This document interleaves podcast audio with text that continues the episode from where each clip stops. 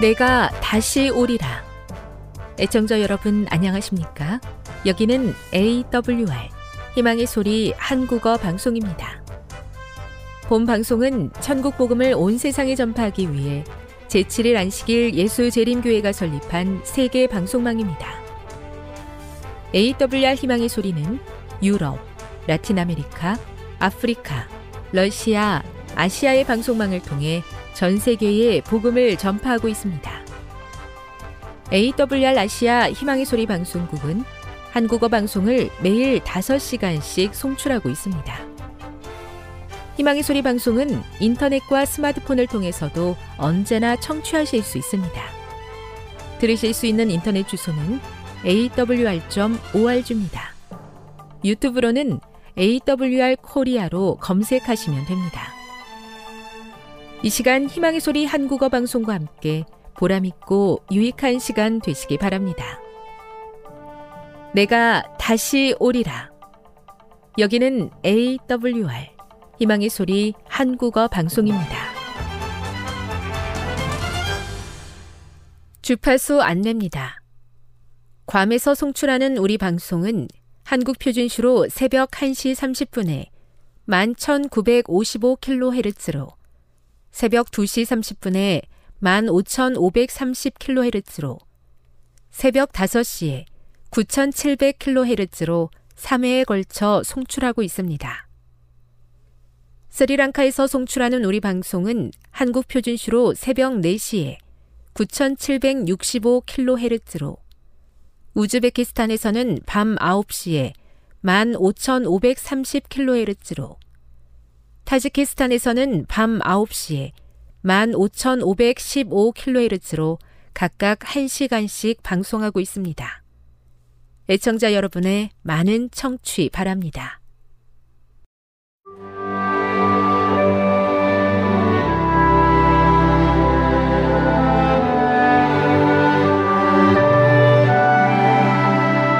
읽어주는 교과 다섯째 날 10월 5일 목요일 우리를 위해 다시 오실 하나님 요한복음 14장 1에서 3절을 읽어보라. 이 구절은 성경에 기록된 마지막 때에 관한 기별과 어떤 면에서 연결되는가? 성육신하신 그리스도의 사역 중에서 가장 소중한 약속인 재림의 복된 소망은 우리와 영원히 함께 하시려는 창조주의 열망을 거듭 보여준다. 예수님은 내가 다시 와서 너희를 내게로 영접하여 나 있는 곳에 너희도 있게 하리라고 확언하셨다. 사도 요한도 그 약속이 마침내 현실이 될 것을 증언했다. 내가 하늘에서 나는 큰 음성을 들으니 이르되 보라 하나님의 성막이 사람들과 함께 있고 그분께서 그들과 함께 거하시리라. 그들은 그분의 백성이 되고 하나님께서는 친히 그들과 함께 계셔서 그들의 하나님이 되시리라. 계시록 21장 3절 구속의 사업은 완성될 것이다. 죄가 많던 곳에 하나님의 은혜가 더욱 풍성하여진다. 사탄이 자기의 것이라고 주장한 바로 이 땅, 지구 자체가 속량함을 받을 뿐 아니라 높임을 받게 될 것이다. 하나님의 아들이 인성으로 거하시고 영광의 왕께서 생활하시고 고생하시고 돌아가신 이 땅에서 그가 만물을 새롭게 하실 때에 하나님의 장막이 사람들과 함께 있을 것이며 그리하여 무궁한 세대를 통하여 구속받은 자들이 주의 빛 가운데 다닐 때에 그들이 그의 말할 수 없는 선물인 임마누엘 곧 우리와 함께 계시는 하나님을 주신 것에 대하여 하나님을 찬송할 것이다. 시대의 소망 26 여기서 우리는 구속의 가장 아름다운 모습을 발견한다. 선교의 하나님께서 마침내 그분의 자녀들과 영원히 함께 하시려는 그분의 소망을 이루실 것이다. 이 실제에 동참하는 것은 얼마나 큰 특권인가. 이번 기 동안 여러분은 매주 함께 해요라는 제목 하에 하나님의 선교에 적극적으로 동참하도록 초대받게 될 것이다. 이것은 선교의 하나님이 여러분의 삶 가운데 일하시는 것을 보고 경험할 수 있는 기회가 될 것이다. 이 기회를 통해 경험하고 배운 내용을 반원들과 나눠보도록 준비해보자. 시작 해요를 통해서는 여러분은 하나님의 선교에 더 많이 참여할 수 있을 것이다. 함께 해요. 다음 한 주 동안 하나님의 선교에 동참할 수 있도록 나의 마음을 열어달라고 매일 기도하십시오. 시작해요. 이웃, 직장 동료, 가게 주인, 버스 운전사, 청소부 등 내 주변에서 얼굴만 알던 사람의 이름을 알아보고 매일 그 사람을 위해 기도하기 시작하십시오. 영감의 교훈입니다. 큰 영광으로 오시는 그리스도. 그리스도께서는 구름을 타고 큰 영광으로 오신다. 수많은 빛나는 천사들이 그분을 수행할 것이다. 그분은 죽은 자들을 일으키시고 살아있는 성도들을 변화시켜 영광에서 영광에 이르게 하시려고 오실 것이다. 그분은 당신을 사랑하고 당신의 계명을 지킨 자들을 높이시고 그들을 당신께로 데려가시려고 오실 것이다. 그분은 그들을 잊지도 않으셨고 당신의 약속도 잊지 않고 계신다. 시대의 소망 632 하나님이 세우신 선교의 계획에 동참하기를 원합니다. 하나님, 저의 마음을 열어주셔서 하나님의 부르심을 들을 수 있도록 도와주시옵소서. 하나님의 계획에 함께하면서 하나님과 더 가까이 동행하고 재림의 날에도 함께하게 도와 주시옵소서.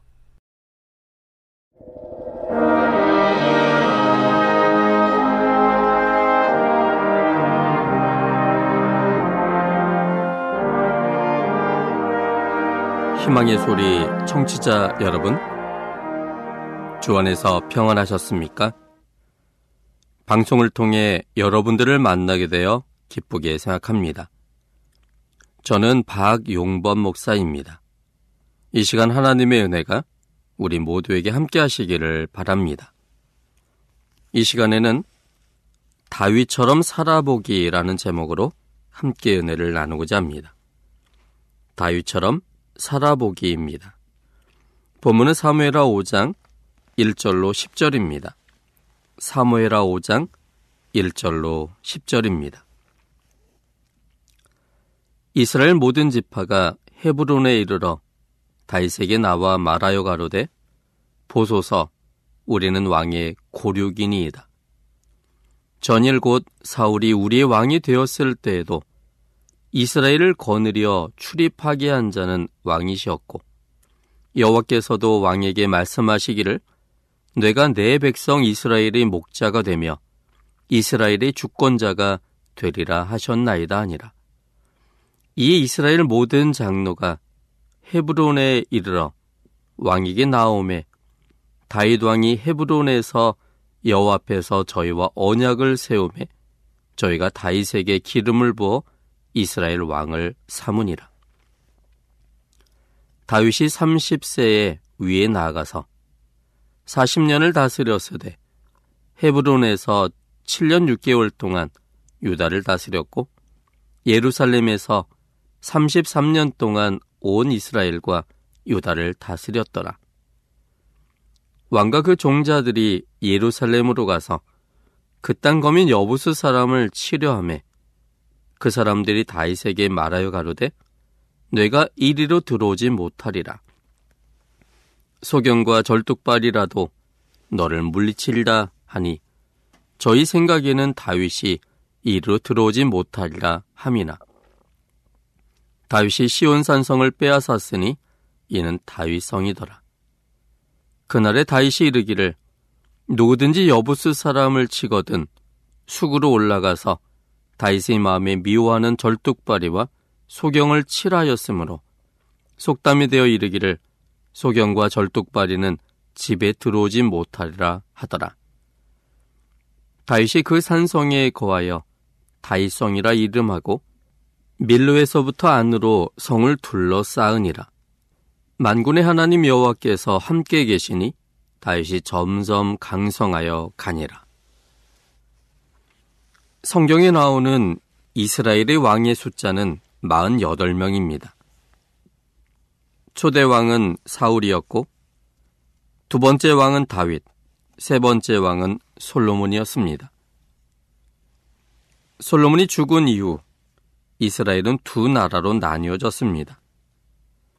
솔로몬의 아들인 르호보암의 지도하에 세워진 나라가 남방 유다이고 르호범과 대립하여 여로보암의 지도하에 세워진 나라가 북방 이스라엘입니다. 남방 유다에는 23명의 왕이 있었고 북방 이스라엘에는 22명의 왕이 있었습니다. 그래서 통일 왕국 때 3명, 분열 왕국 때 45명, 그래서 총 48명의 왕이 있었습니다. 48명의 왕들은 다양한 형태의 지도력을 발휘했습니다. 48명의 왕들이 제각기 다른 형태의 지도력으로 나라를 다스렸지만 하나님께서 보실 때는 오직 두 종류의 지도력 뿐이었습니다. 그 두 종류의 지도력을 기준으로 잘한 왕과 못한 왕으로 평가하셨습니다. 하나님께서 기준으로 삼았던 지도력을 펼친 왕은 다윗과 여로보암입니다. 다윗은 잘한 것에 대한 기준으로 여로보암은 못한 것에 대한 기준이었습니다. 여로보암의 지도력에 대한 하나님의 기준이 열왕기상 14장 7절로 8절에 기록되어 있습니다. 열왕기상 14장 7절로 8절에 있는 말씀을 함께 보겠습니다.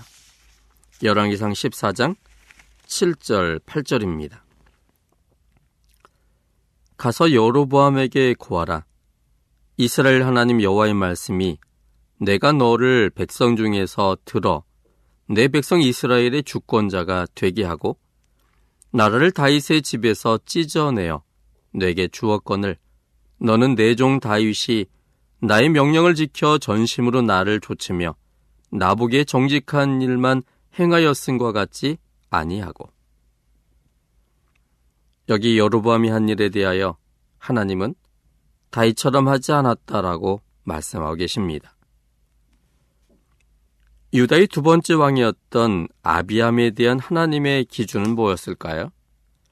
열왕기상 15장 3절에 있습니다.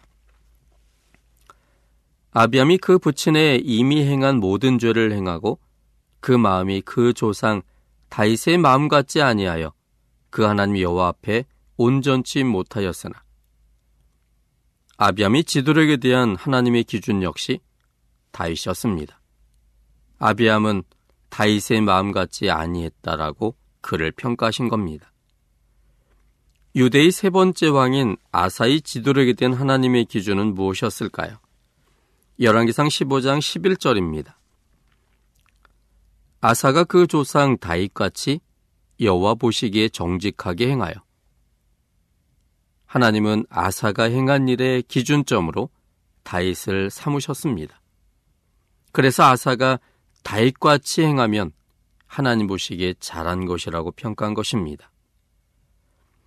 이스라엘의 두 번째 왕이었던 나답의 지도력에 대한 하나님의 기준은 무엇이었을까요? 열왕기상 15장 25절 26절입니다. 유다왕 아사 제2년에 여로보암의 아들 나답이 이스라엘 왕이 되어 2년을 이스라엘을 다스리니라. 저가 여호와 보시기에 악을 행하되 그 아비의 길로 행하며 그가 이스라엘로 범죄케 한 그 죄 중에 행한지라. 여기 보는 것처럼 이 이스라엘의 그 두 번째 왕이었던 나답이 그가 어떤 지도력을 펼쳤는지에 대한 기준은 그의 아버지인 여로보암이 기준이 되었습니다. 그 아비의 길로 행하며 그가 이스라엘로 범죄케 한 그 죄 중에 그도 행했다.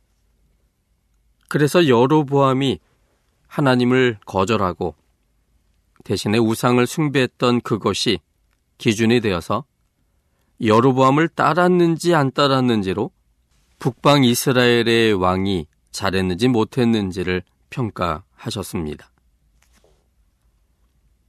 이스라엘의 세 번째 왕은 바사입니다. 이 바사의 지도력에 대한 하나님의 기준이 열왕기상 15장 34절에 기록되어 있습니다. 바사가 여호와 보시기에 악을 행하되 여로보암의 길로 행하며 그가 이스라엘로 범죄케 한 그 죄 중에 행하였더라.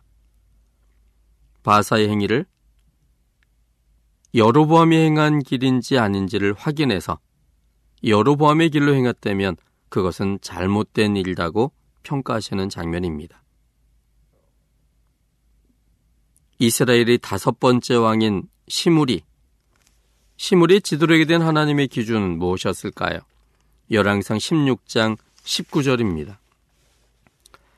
이는 저가 여호와 보시기에 악을 행하여 범죄함을 인함이라 저가 여로보암의 길로 행하며 그가 이스라엘로 죄를 범죄케 한 그 죄 중에 행하였더라. 여로보암과 같은 길을 걸었다. 그것은 악한 일이다라고 평가하셨습니다. 이스라엘의 일곱 번째 왕 오므리, 이 오므리 왕의 지도력에 대한 하나님의 기준은 무엇이었습니까? 열왕상 16장 25절입니다.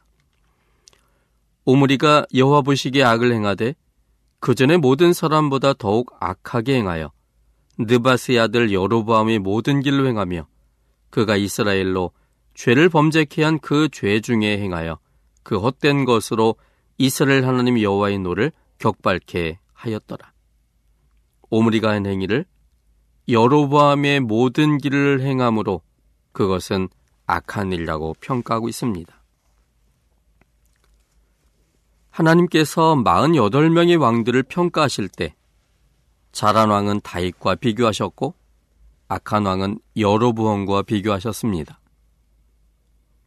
하나님은 다윗의 삶을 나의 명령을 지켜 전심으로 나를 좇으며 나 보기에 정직한 일만 행하였다라고 평가하셨습니다. 그런데 사실 다윗은 큰 오점을 남긴 사람이었습니다. 그러나 하나님은 그의 중심을 보셨고 하나님의 마음을 의지하여 죄 용서를 간구한 다윗을 용서하셨고 우리들의 눈에는 매우 크고 심각한 오점이 있음에도 불구하고 전심으로 나를 좇으며 나보기에 정직한 일만 행한 사람으로 평가하셨습니다. 하나님은 다윗의 삶을 모든 사람들에게 내세우시고 본받아라 라고 말씀하고 싶으신 삶이었습니다. 이것은 당시 왕들에게만 제시하신 것이 아니라 2014년도를 살고 있는 우리들에게도 던지신 도전입니다. 삶의 현장은 다윗의 삶의 현장과 매우 다르지만 현장의 다름과 상관없이 다윗이 보여준 삶의 태도를 본받기를 하나님은 원하십니다. 지금도 하나님은 우리들이 다윗처럼 살기를 원하십니다. 그래서 이 시간에는 하나님께서 우리들에게 살아보기를 원하시는 다윗의 삶이 무엇인지 다윗의 삶의 일면을 보여주는 본문을 통해서 살펴보고자 합니다. 첫째는 다윗의 너그러움으로 살아보기입니다. 다윗의 너그러움으로 살아보기입니다. 1절로 3절입니다. 사무엘하 5장 1절로 3절입니다. 이스라엘 모든 지파가 헤브론에 이르러 다윗에게 나와 말하여 가로되 보소서 우리는 왕의 골육이니이다. 전일 곧 사울이 우리의 왕이 되었을 때에도 이스라엘을 거느려 출입하게 한 자는 왕이시었고 여호와께서도 왕에게 말씀하시기를 뇌가 내 백성 이스라엘의 목자가 되며 이스라엘의 주권자가 되리라 하셨나이다 하니라. 이에 이스라엘 모든 장로가 헤브론에 이르러 왕에게 나오매 다윗 왕이 헤브론에서 여호와 앞에서 저희와 언약을 세우매 저희가 다윗에게 기름을 부어 이스라엘 왕을 삼으니라. 1절로 3절만 놓고 보면 참 아름다운 장면입니다. 이스라엘 모든 지파가 헤브론으로 다윗을 찾아와서 다윗이 하나님에 의해 예정된 이스라엘의 왕이라고 고백하고 또한 이스라엘의 모든 장로들도 헤브론에 와서 다윗을 왕으로 인정하고 기름을 부어 이스라엘의 왕을 삼는 장면입니다. 그런데 1절로 3절의 이 본문을 배경을 염두에 두고 생각해 보면 아름답다고 생각되지 않고 오히려 약삭빠른 사람들의 이준적 태도를 보게 됩니다. 이스라엘 모든 지파가 헤브론까지 찾아오고 이스라엘의 장로들이 헤브론에 찾아온 배경에는 그들이 신뢰하던 왕이 죽었기 때문입니다. 즉 다윗을 최우선순위에 둔 사람이 아니라 그들에게 최우선순위에 둔 사람이 죽었기 때문에 다윗 외에 다른 최우선순위의 사람을 찾지 못했으므로 할 수 없이 헤브론까지 와서 다윗을 왕으로 삼은 것입니다. 사무엘하 4장 5절로 7절입니다. 사무엘하 4장 5절로 7절입니다. 부에롯 사람 림몬의 아들 레갑과 바나가 행하여 볕이 쬐을 때 즈음에 이스보셋의 집에 이르니 마침 저가 낮잠을 자는지라. 레갑과 그 형제 바나가 밀을 가지러 온 채하고 집 가운데로 들어가서 그 배를 찌르고 도망하였더라. 저희가 집에 들어가니 이스보셋이 침실에서 상위에 누웠는지라. 저를 쳐 죽이고 목을 베어 그 머리를 가지고 밤새도록 아라밧길로 행하여 이스보셋의 머리를 들고 다윗에게 충성을 맹세했던 레갑과 바나의 행동도 다윗에 의해 용납되지 못함을 본 이스보셋을 따랐던 모든 사람들은 매우 불안했을 것입니다. 그래서 그들의 안전을 위해서 집단으로 헤브론에 있던 다윗을 찾아가서 동정론을 펼친 것입니다. 다윗의 마음을 움직이기 원하여 이스라엘 지파들이 취한 방법은 민족주의와 아부와 종교적 계시였습니다. 그들은 보소서 우리는 왕의 고륙인이다라고 말했습니다. 결국 위의 조상을 거슬러 올라가면 다 같이 아브라함의 후손이므로 우리들은 피를 나눈 형제들이란 점을 부각시켰습니다.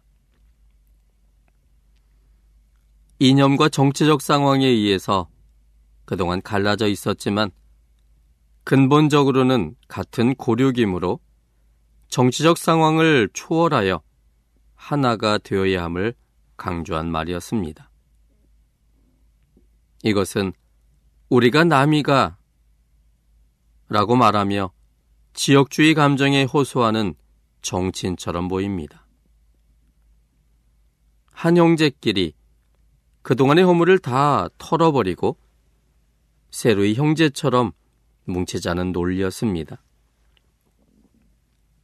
또한 그들은 사울이 우리의 왕이 되었을 때에도 이스라엘을 거스려 출입하게 한 자는 왕이시었다라고 아부하였습니다. 명목상 왕이 있었음에도 불구하고 우리를 편히 이끌고 행복하게 했던 사람이 다윗이라고 추켜 세웠습니다. 그리고 가장 강력한 종교적 당위성을 말하였습니다. 여호와께서도 왕에게 말씀하시기를 내가 내 백성 이스라엘의 목자가 되며 이스라엘의 주권자가 되라 하셨다라고 말했습니다.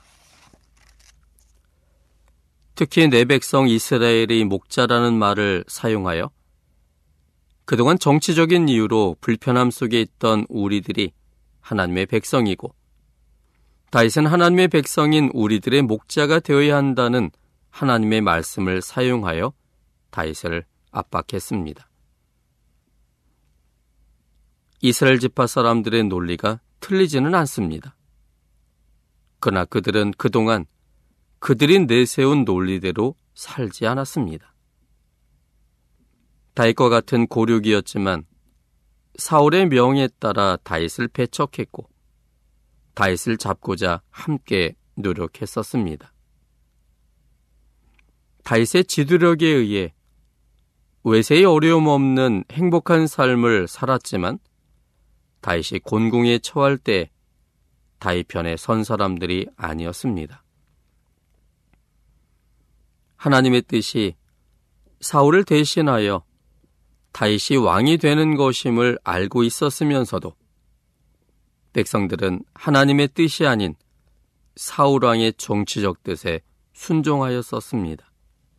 다윗의 직접적인 도움을 받아 블레셋의 수중에 들어갔었지만 구원받은 그일라 사람들조차도 그일라 성에 도망온 다윗을 사울의 손에 내어주고자 했습니다. 사무엘상 23장 1절부터 있는 말씀입니다. 사무엘상 23장 1절로 12절입니다. 혹이 다윗에게 구하여 가로되 보소서 블레셋 사람이 그일라를 쳐서 그 타작마당을 탈취하더이다. 이에 다윗이 여호와께 묻자와 가로되 내가 가서 이 블레셋 사람을 치리까? 여호와께서 다윗에게 이르시되 가서 블레셋 사람을 치고 그일라를 구원하라 하시니. 다윗의 사람들이 그에게 이르되 보소서 우리가 유다에 있기도 두렵거든 하물며 그일라에 가서 블레셋 사람이 군대를 치는 일이니까? 다시 여호와께 다시 묻자온데 여호와께서 대답하여 가라사대 일어나 그일라로 내려가라 내가 블레셋 사람을 내 손에 붙이리라 하신지라 다이가 그의 사람들이 그일라로 가서 블레셋 사람과 싸워 그들을 크게 도륙하고 그들의 가축을 끌어오니라 다윗이 이와 같이 그일라 거민을 구원하니라. 아이멜렉의 아들 아비아달이 그일라 다윗에게로 도망할 때 손에 에봇을 가지고 내려왔었더라. 다윗이 그일라에 온 것을 혹이 사울에게 고함해 사울이 가로되 하나님이 그를 내 손에 붙이셨도다. 그가 문과 문빗장이 있는 성에 들어갔으니 갇혔도다. 사울이 모든 백성을 군사로 불러 모으고 그 일라로 내려가서 다윗과 그의 사람들을 애워싸려 하더니 다윗이 사울의 자기를 헤아려 하는 계교를 알고 제사장 아비아달에게 이르되 에봇을 이리로 가져오라 하고 다윗이 가로되 이스라엘 하나님 여호와여 사울이 나의 연구로 이 성을 멸하려고 그 일라로 내려오기를 꾀한 다음을 주의 종이 분명히 들었나이다. 그 일라 사람들이 나를 그의 손에 붙이겠나이까? 주의 종의 들은 대로 사울이 내려오겠나이까? 이스라엘의 하나님 여호와여 원컨대 주의 종에게 일러 주옵소서. 여호와께서 가라사대 그가 내려오리라. 다윗이 가로되 그일라 사람들이 나와 내 사람들을 사울의 손에 붙이겠나이까? 여호와께서 가라사대 그들이 너를 붙이리라. 그들이 사울 편에 섰던 이유는 사울이 다윗보다 막강한 영향력을 가진 왕이었기 때문이었습니다. 다윗에 의해 목숨을 건졌지만 현실적으로 다윗 편에 선다면 사울에 의해 죽을 것을 두려워하여 그들은 다윗을 돕지 않은 것이었습니다. 보통 다수의 사람들은 일이 옳은 것인가로 판단하지 않고 어떻게 하는 것이 내게 이익인가를 갖고 판단합니다. 다윗에 대해 이익과 정치적 계산 속에서 살던 사람들이 다윗을 찾아와 민족주의적 형제임을 강조하고 아부하고 하나님의 계시라는 한거할 수 없는 논리로서 우리들의 왕이 되어야 한다고 다윗을 찾아온 것입니다. 다윗은 그들의 삶의 태도를 이미 알고 있었으므로 지금 그들이 자신을 왕으로 세우고자 하는 의도도 알고 있었습니다. 그들 내면의 진정성 때문이 아니라 이번에도 여전히 이익과 정치적 계산에 의한 것임을 다윗은 잘 알고 있었습니다. 만약 우리 개개인이 다윗의 입장에 있게 된다면 여러분은 어떻게 하시겠습니까? 그들의 겉모습 속에 감추어진 흉악한 내면을 아는 상태에서 속을 감추고 그들의 이익을 위해 철저히 변신하는 그 모습을 볼 때 어떻게 하시겠습니까? 세 가지의 반응이 있을 것입니다. 첫째는 매몰차게 거절하는 반응입니다. 언젠가는 또 변할 사람들이라고 판단하여 가차없이 내치는 결단을 할 것입니다. 둘째는 자신도 그들처럼 이익과 정치적 이유로 마음속으로는 수용하지 않지만 표면적으로는 그들을 받아들이는 반응입니다. 백성으로 인정을 하되 늘 경계하고 감시하여 정치적으로 잘 이용하고자 할 수 있습니다. 셋째는 너그러운 마음으로 그들의 과거를 다 묻어버리고 지금의 모습을 그대로 받아들여 마음으로도 실제적으로도 그들을 인정하는 반응입니다. 이런 세 가지의 반응 중 단순한 사람들은 첫 번째 반응을 할 것이고 복잡한 사람들은 두 번째 반응을 할 것이고 용서와 변화를 믿는 사람들은 세 번째 반응을 할 것입니다. 다윗은 몇 번째 반응을 하였을까요? 다윗은 세 번째 반응을 하였을 것입니다. 그렇게 생각하는 근거는 3절에 있습니다. 사무엘하 5장 3절입니다. 이에 이스라엘 모든 장로가 헤브론에 이르러 왕에게 나오매 다윗 왕이 헤브론에서 여호와 앞에서 저희와 언약을 세우매 저희가 다윗에게 기름을 부어 이스라엘 왕을 삼으니라. 다윗 왕이 헤브론에서 여호와 앞에서 저희와 언약을 세우매라는 이 말씀 속에서 다윗은 그들을 여호와의 품성대로 용서하고 받아들이고 여호와의 품성대로 다스려 나갈 것을 약속하였음을 알 수 있습니다. 다윗의 너그러움은 여호와 하나님의 품성을 알고 배운 까닭이었습니다. 죄가 많은 곳에 은혜가 넘치도록 부어주시는 하나님의 품성. 죄의 경중에 상관없이 한결같은 사랑을 쏟으시는 하나님의 품성. 죄 속에 있을 때 방문하셔서 구원하길 열망하시는 하나님의 품성. 이런 하나님의 품성을 다윗은 경험을 통하여 알고 있었습니다. 용서를 받은 크기만큼 남을 용서할 수 있는 용서의 법칙처럼 하나님의 너그러움으로 크게 용서받은 다윗은 자신들의 이익과 정치적 이유를 교묘히 감추고 자신을 찾아온 이스라엘 모든 지파 사람들을 하나님으로부터 배운 너그러움으로 그들을 용납할 수 있었습니다. 다윗의 너그러움은 여기에 그치지 않습니다. 다윗의 너그러움은 이스라엘의 모든 장로들에게도 동일하게 전달되었습니다. 장로들이란 지도급 인사들입니다. 장로들은 백성과 달리 훨씬 더 정치적 성향에 따라 사는 사람들이었습니다. 다윗에게로 올 수밖에 없는 상황에서조차 그들은 이스라엘 모든 지파 백성들을 대하는 다윗의 태도를 확인한 이후에야 다윗을 찾아왔습니다. 백성들은 정치적으로 잘 이끌 수 있지만 지도급 인사들은 그 영향력도 크고 정치적 야심과 입김이 있기 때문에 쉽게 수용하기가 어렵습니다.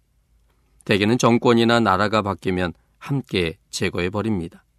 그런데 하나님의 품성을 아는 다윗은 지도급 인사들에게조차도 너그럽게 대했습니다.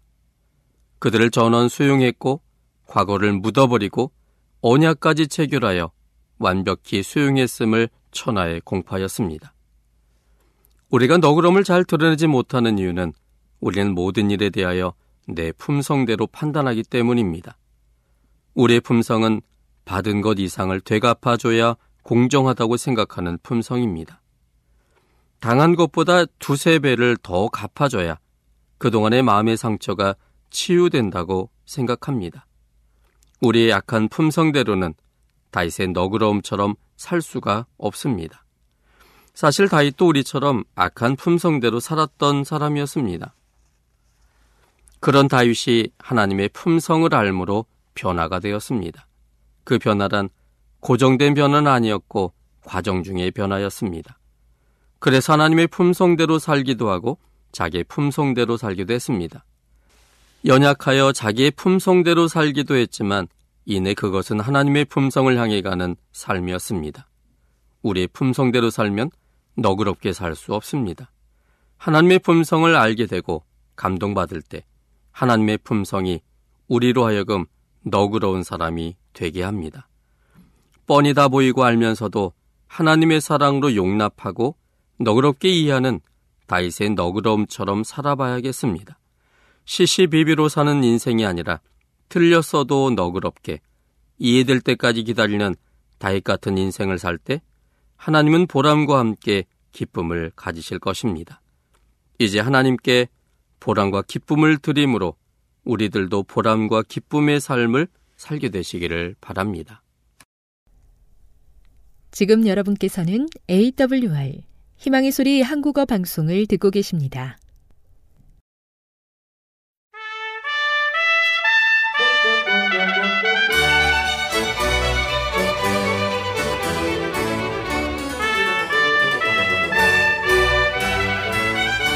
애청자 여러분 안녕하세요. 걸어서 성경 속으로 시간입니다. 오늘도 이상락 목사님 모시고 이야기 듣도록 하겠습니다. 안녕하세요, 목사님. 안녕하세요. 네.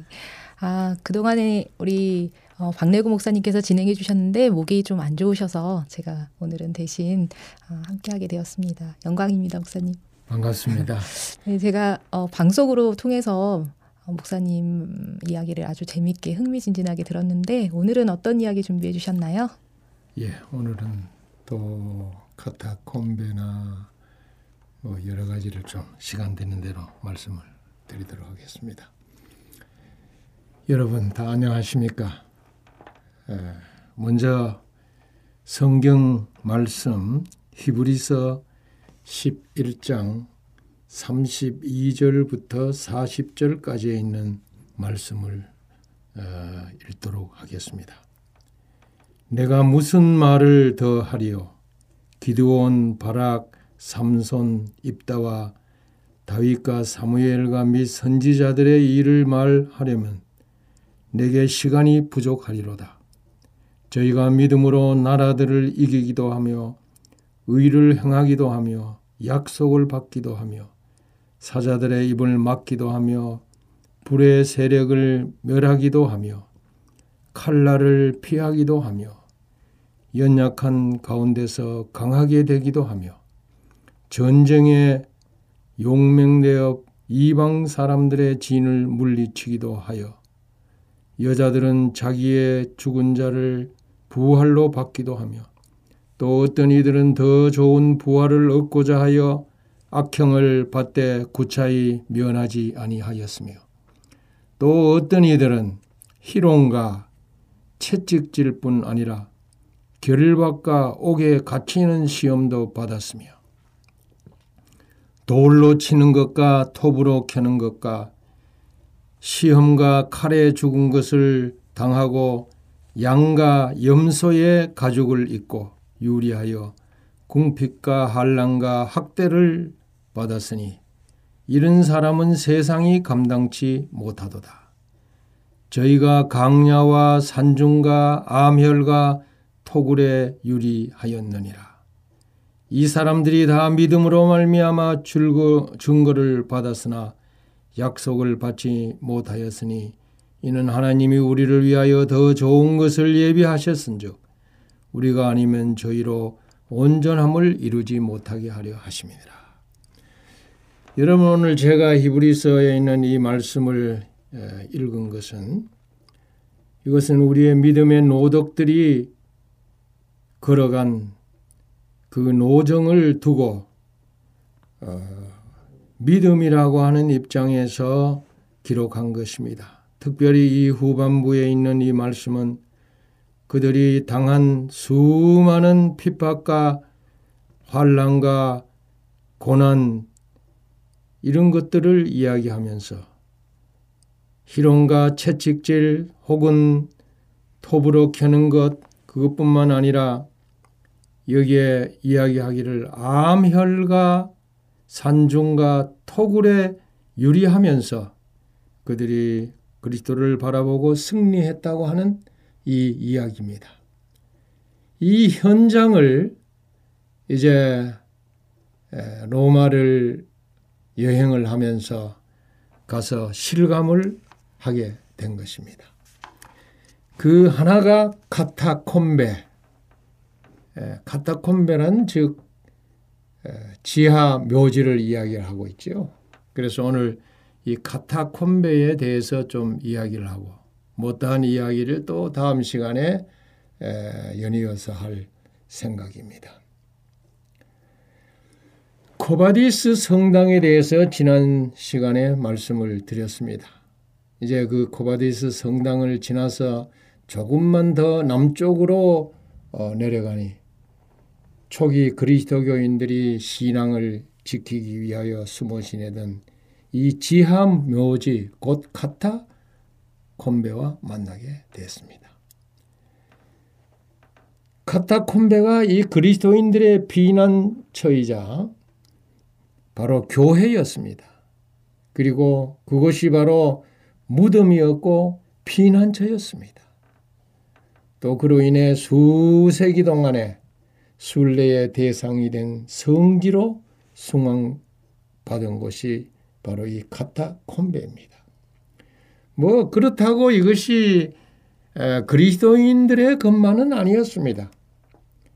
유대인들이며 또 이교도들도 이 카타콤베 형태의 묘지를 가지고 있었습니다. 다만 로마 주변에 있는 60여 곳의 이 지하 묘지 가운데 대부분은 그리스도와 깊은 관계를 지니고 있습니다. 제가 이제 이렇게 이야기를 하니까 이곳에 아, 다녀 오지 못한 분들은 이 지하 묘지가 대관절 어떻게 생겼을까 이렇게 그 의아하게 생각할 것입니다. 말하자면 이제 성경 읽은 대로 암혈입니다. 굴입니다. 그래서 그 어, 기나긴 그 암혈 굴 속에서 여러 다갈래 길이 있고 복잡다단하게 이렇게 구성이 되어 있으면서 그것이 1층, 2층, 3층 혹은 4층, 5층 가까이 있으면서 군데군데 광장이 있고 또 그 지하에 교회가 있고 그리고 어, 무덤들이 군데군데 있는 이런 곳을 그 카타콤베 지하 묘지라 그렇게 이야기하고 있습니다. 그래서 오늘날 많은 그리스도인들이 그곳에 가서 둘러보고 또 참배를 그 하지요. 오늘날 참배객을 가장 많이 부르고 있는 것으로는 아피아 가도에 있는 성 칼리스토 지하머지 그리고 성 세바스티아누스 카타콤베 그리고 세테 키에세 거리에 있는 도미틸라 카타콤베가 아닐까 합니다. 에, 이 카타콤베라고 하는 용어는 원래 성 세바스티아누스 카타콤베에만 적용이 되었습니다. 다른 이 카타콤베는 그냥 어, 피난처 혹은 안식처를 뜻하는 치미테르라 그렇게 이름을 어, 불렀습니다. 그리스도인 교인들은 어, 예수님처럼 이 땅 밑 바위 소굴에 예, 아마천 담요로 쌓여서 묻히고 싶은 그런 어, 마음이 다 있은 것 같아요. 그래서 그러한 방식의 매장을 선호했습니다. 왜냐하면 오늘날 그 카타콤베에 다 이래 들어가 보면은 이 길을 어, 이렇게 굴로 들어가서 어, 지나다 보면은 바로 그 옆에 시신이 이렇게 누워 있는 것을 봅니다. 뭐 손이 닿을 음. 정도로. 근데 거기에 이렇게 아마천 담요로 이렇게 덮여져 있고 어떤 해골들이 음. 에, 지금도 보이고 어, 다 만질 수 있을 정도의 에, 그런 것입니다. 그러나 이 에, 냄새는 에, 제대로 나지 않고 어, 이렇게 하면서 수백 년 동안 에, 지나온 것입니다. 에, 초기의 그리스도 교인들은 대부분 가난한 사람들이었죠. 그리고 노예 계층에 속한 사람들이었기 때문에 이렇게 아주 좋은 묘지를 마련할 수가 없었습니다. 유대 나라 같으면 이스라엘 나라 같으면은 그 최고 비싼 그 묘지가 바로 감남산이 아니겠습니까?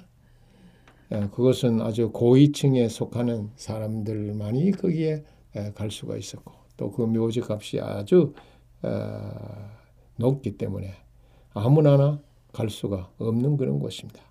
그와 마찬가지로 이그 로마에도 어, 가난한 사람 대부분 노예들이 이 땅굴 속에서 그 무덤을 어, 갖게 되는 그런 경우들이 많이 있었습니다.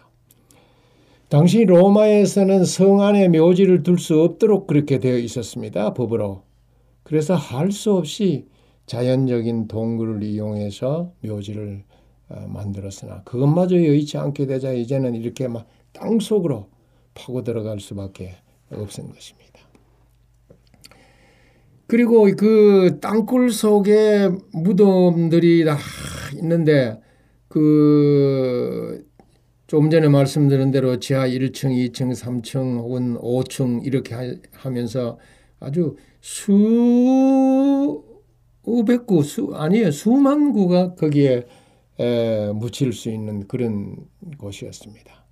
근데 로마 법에 의하면은 에, 어떤 법을 어기고 난 다음에 도망을 갈 때에 그 지하 동굴로 숨어버리면 일단은 경찰이 거기까지 따라가지 아니하는 음. 어, 그런 갈래가 있었습니다. 그래서 어, 범죄자들도 그곳에서 살고 하는 그런 일이 있게 된 것입니다. 아무튼 로마의 기독교 대박해가 아, 있었죠. 그게 콘스탄티누스 대제가 밀라노 칙령을 내려서 그게 313년이죠.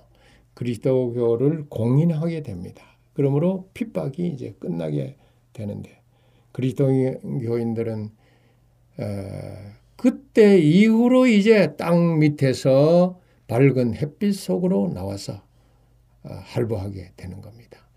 대단한 그 핍박이 있게 될 때에는 로마법을 이용해서 그들이 숨는 곳은 다 이 지하 똥, 어, 그 땅굴이었습니다. 그것에 교인들이 모여서 함께 예배를 드리고 그것에서 공동 생활을 하고 어, 신앙을 지키는 그와 같은 일을 한 곳이 바로 이 지하 아, 묘지 곧 카타콤베입니다.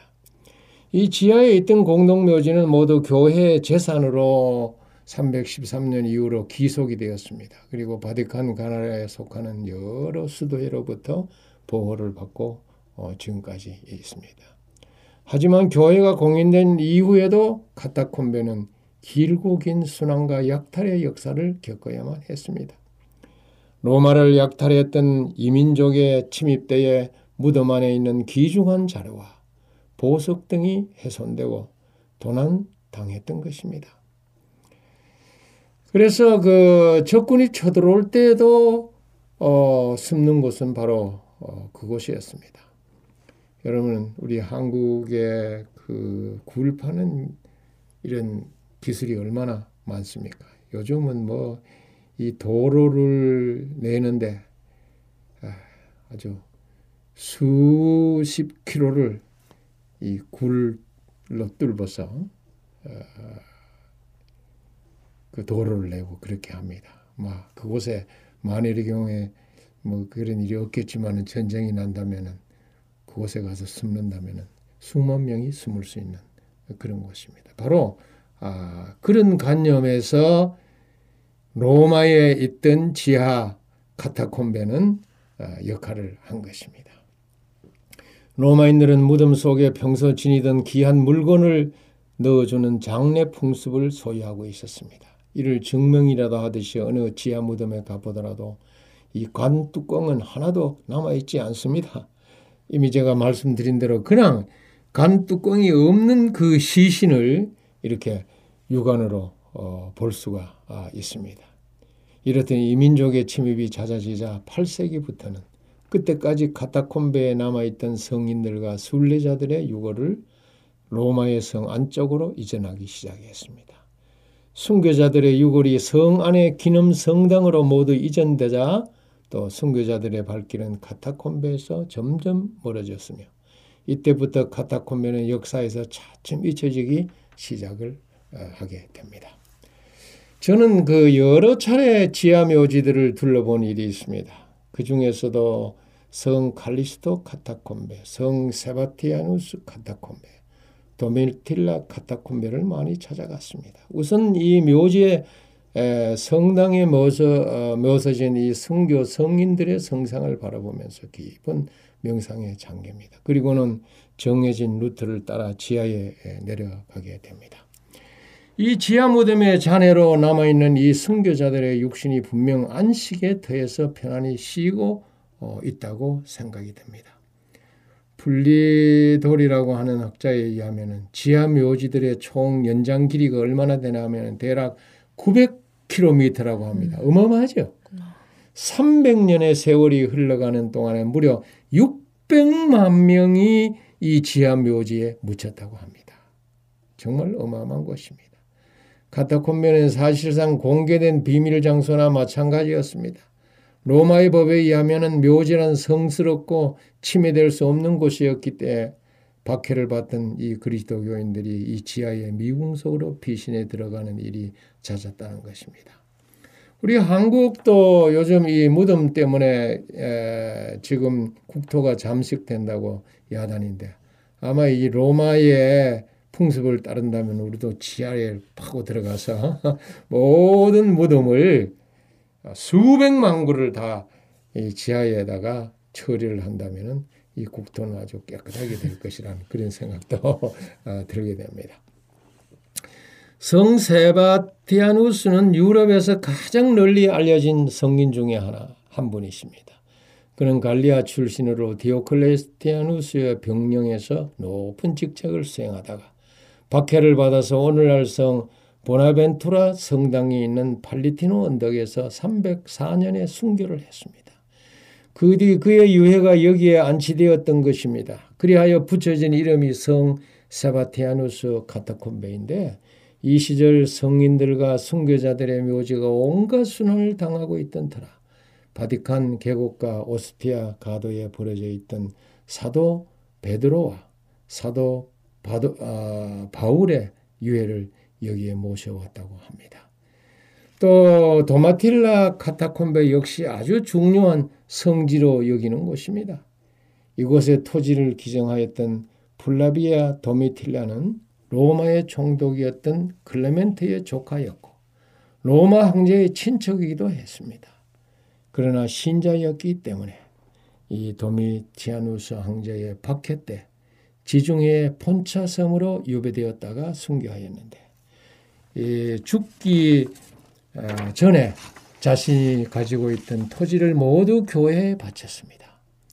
4세기 말에서 4세기 초에 순교했던 성인 네레우스와 또 아킬레우스의 유해가 여기에 모셔지면서 순교자들의 묘지가 들어서기 시작했습니다. 313년 밀라노 칙령이 발표된 뒤에도 신자들은 성인들 곁에 묻히고 싶어 했기에 이곳에 묘지가 많아졌다고 합니다. 두 성인의 무덤은 다른 곳으로 옮겨졌는데 그곳에는 4세기 중엽의 벽화가 원래의 모습으로 남아 있습니다. 어린 소녀가 전국의 정원에 서 있는 모습을 하고 있습니다. 이 카타콤베는 897년에 지진으로 파괴되었는데 19세기 중엽에 발굴되었습니다. 지하 4층까지 발굴되었는데 2층까지만 일반에게 공개되 고 있습니다. 이렇게 해서 지하 아, 그 카타콤베에 대해서 그 서론적으로 좀 말씀을 드렸는데 예, 이것은 어, 볼 때마다 제가 처음에 읽은 성경 말씀을 기억하게 됩니다. 이런 사람은 세상이 감당치 못하도다. 저희가 광야와 산중과 암혈과 토굴에 유리하였도다. 우리의 믿음의 선배자들이 그렇게 한 것을 아, 이 지하 카타콤베에 가면서 실감하게 되는 것입니다. 이제 다음 시간에 다시 계속하도록 하겠습니다. 네, 감사합니다. 어, 저희가 우스갯소리로 재림묘지에서 우리 성도들이 어, 주님 오시는 날 얼마나 많이 일어날까 이런 이야기를 나눈 적이 있는데 이 카타콤베에서 얼마나 많은 그리스도인들이 그날 일어날 것인지 참 예. 기대가 됩니다. 수백만 명이겠죠. 네. 감사합니다, 목사님. 고맙습니다.